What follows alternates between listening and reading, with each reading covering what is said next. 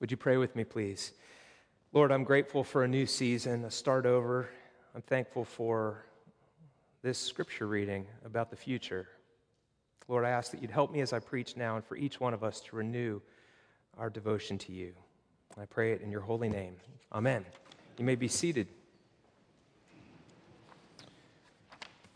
Well, I hope you'll indulge me this morning. I'd like to begin with uh, something somewhat childish a game. I want, I want to play a game with you, a game that you probably haven't played in many years. It's the game Simon Says. Okay, you know the game. If I say Simon Says, then whatever you, comes next, you do that. If I don't say Simon Says, you, you don't do that. Okay, so um, we're, we're going to begin just with just like pointing and stuff like this. So we'll, we'll begin with our pointer. So get your pointer ready. You already failed. I didn't say Simon says, get your pointer. All right, let's try again. Simon says, get your pointer ready. Simon says, touch your nose. Simon says, touch your head, touch your ear. Oh, that was pretty good, though. Only one or two of you.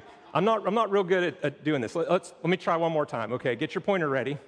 Oh, I just got you. I'll stop there. So here's the point of the game You've got to stay totally focused on only one thing the word Simon says. You, and if you get distracted, you lose. And then, of course, with it comes shame. You feel foolish, right? That's why I start with this game today because Jesus is coming back. He is going to return. This is the one thing that you have to stay focused on, or you will appear foolish, is what the scripture teaches us. We don't want that. Now, Advent is the Christian year's beginning. It is New Year's Day, if you will, today. So, Happy New Year. And it's a chance to do over, to start afresh, to renew your commitment to Him. And I want to begin by saying it's a time to renew your focus on the Lord. So, I wonder, just personal inventory, what have you been focused on lately? Where's your thought life been? What is eating up all your time? What are you spending your resources on? What is consuming you? And I wonder, when was the last time you thought, today could be the day? Jesus could come back today.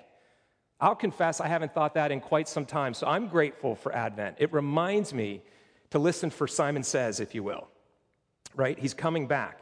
Now, Advent focuses on the coming of our Lord, both of them.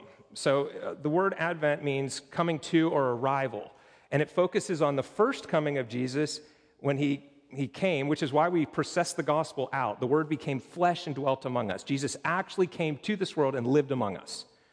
And then he says he will come back again at an undisclosed time in the future. It literally could be today, it might be another 2,000 years.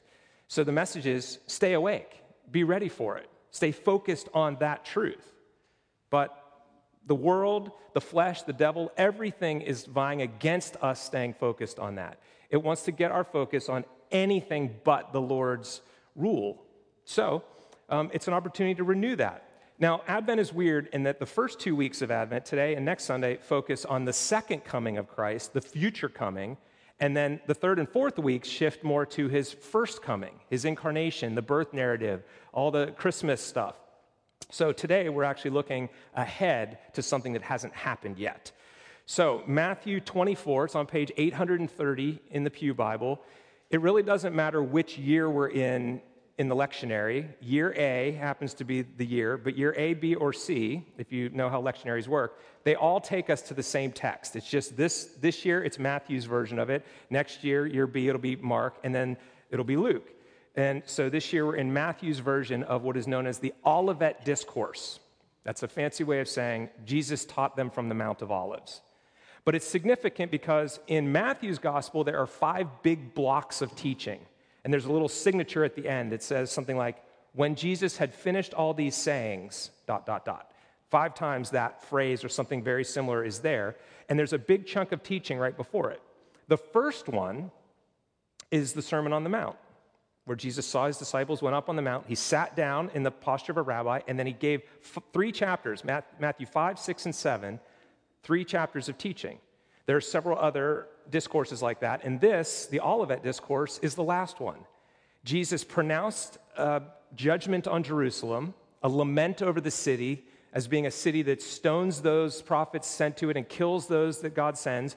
And the disciples comment on how glorious the temple is, and Jesus says it's going to be thrown down, and then he walks out of the city and goes over across the valley to the Mount of Olives. Hence, Olivet Discourse. He sits down with his disciples and he gives three chapters of teaching. We read just part of chapter 24, but it's really a block of three chapters of teaching. And so it's a big teaching, and all of it is focused on what is to come. Now, um, it's really helpful because it answers the question where is history going? What's the future hold? Is history just circular, like some people say? We're just repeating the same sins, same things over and over again. You know, the saying, what you fail to learn about history, you're doomed to repeat. Well, is that what you think? Some people think there is no future. You just live, and when you die, you're done. That's it. And everybody just, at some point, we're just going to run out of energy and it's done.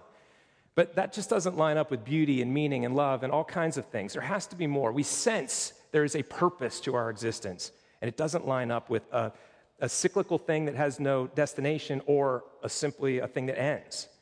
Or maybe worse, the despair of Shakespeare's Macbeth, who says that history is just a tale told by an idiot full of sound and fury and signifying nothing. No, that doesn't sound right to us. There's got to be more, it has to be heading somewhere. So, Jesus inaugurated the kingdom of God and he started something. It's already here present, but it's not yet consummated, and he's promised to come back. So here's, here's the truth that today's passage assures us of Jesus, or let me say it this way the future belongs to Jesus. The future belongs to Jesus, it's his. Now, there's a fair degree of trust required here by faith when hearing this teaching. We have to, we want to, we want to know what's coming with all the details, and we don't get all the details. And so we have to say, okay, God, can I trust you that you're going to do what you say? I'm going to have to receive this by faith for now because it's kind of murky. And later we'll see clearly, but this is written for now. Much like his first coming, when you read the prophets, it makes sense to us because we're looking at it on the backside of the cross and the resurrection. But those original generations that heard what the prophet said were confused. I mean, even John the Baptist said, Are you the one, or is there somebody else? John was confused by Jesus' ministry because it didn't line up with his interpretation of the prophetic writings. But looking at it backwards, it totally makes sense. So I'm sure the day will come when, way off in the future, after Christ has returned, you will get your Bible, which, by the way, we will still have Bibles. Heaven and earth will pass away, but God's word will stand forever. You will get your Bible, you will open it to Matthew 24, and you will read it and go, Oh, now I understand.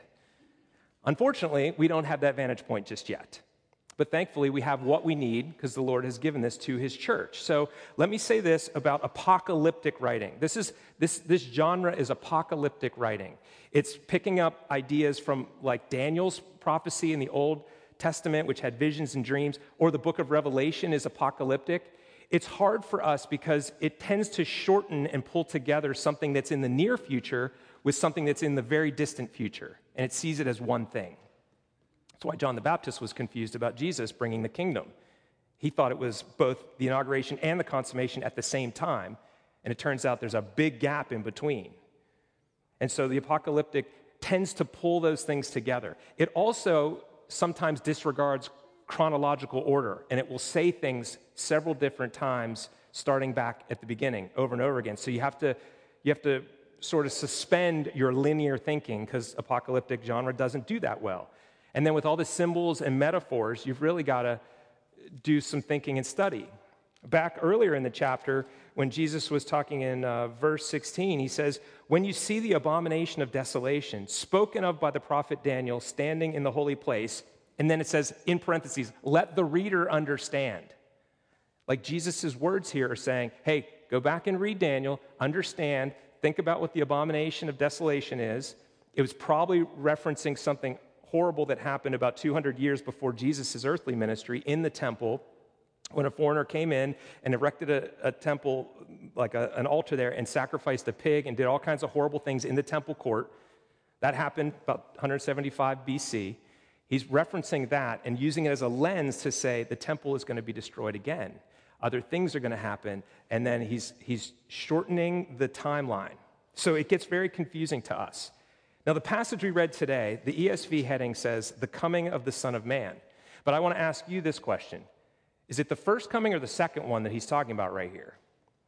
Now, what's confusing further is in, in, in part of our reading, verse 34, it says, He says, Truly I say to you, this generation will not pass away until all these things take place.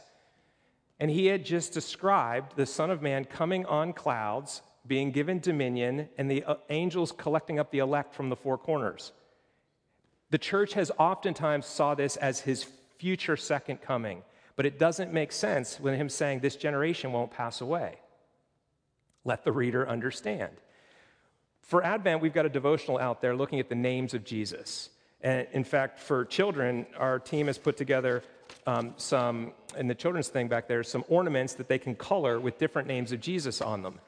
Jesus' seemingly favorite name or title for himself was Son of Man.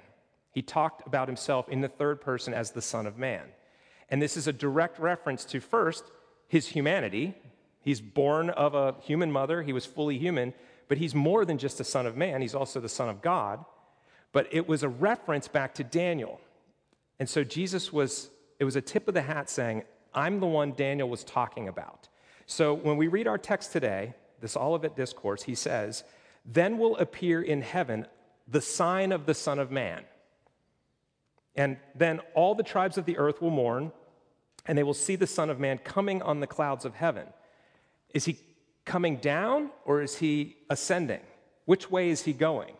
We tend to think of him as coming down because we know that he will come on the clouds in the same way he ascended, but I don't think that's what he's referring to here. And I'm willing to be wrong, but I'm going to go with N.T. Wright on this one, and he makes the case that it's a reference to Daniel 7. Now, listen to the Son of Man on the clouds in Daniel 7, just two verses.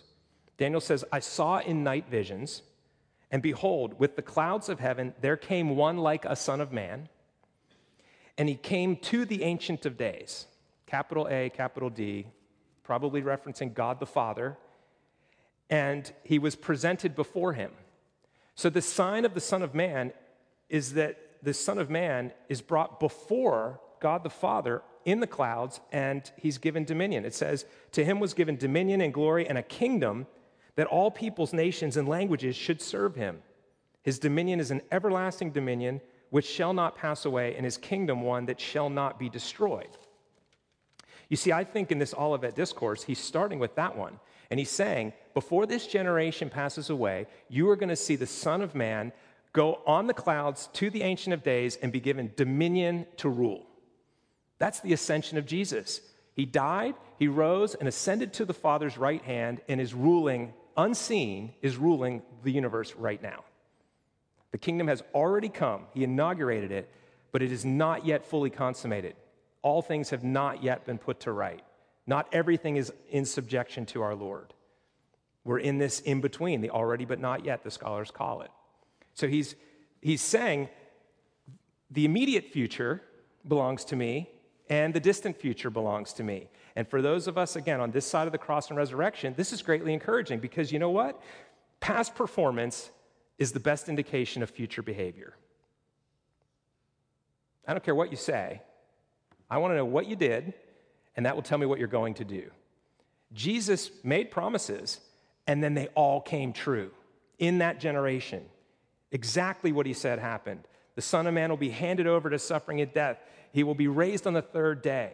He will ascend to the Father. We say it in the Creed every week. We remind ourselves of these truths about who our God is, who Jesus is. This is an incredible vindication of him and all of his promises, frankly. I think the, the reference to all the elect is about the global mission. You know, his angels, angelos, the Greek word, can mean messengers as well. Right after Pentecost, the church started going out on mission, and the church has been growing for 2,000 years. The elect, those that are chosen by God, are being brought into the kingdom day by day in huge numbers still. In fact, it's one of the greatest apologetics for the faith is that the church continues to thrive despite persecution and restrictions and everything else. The church is strong and getting stronger because Jesus is behind it, because all of this is true.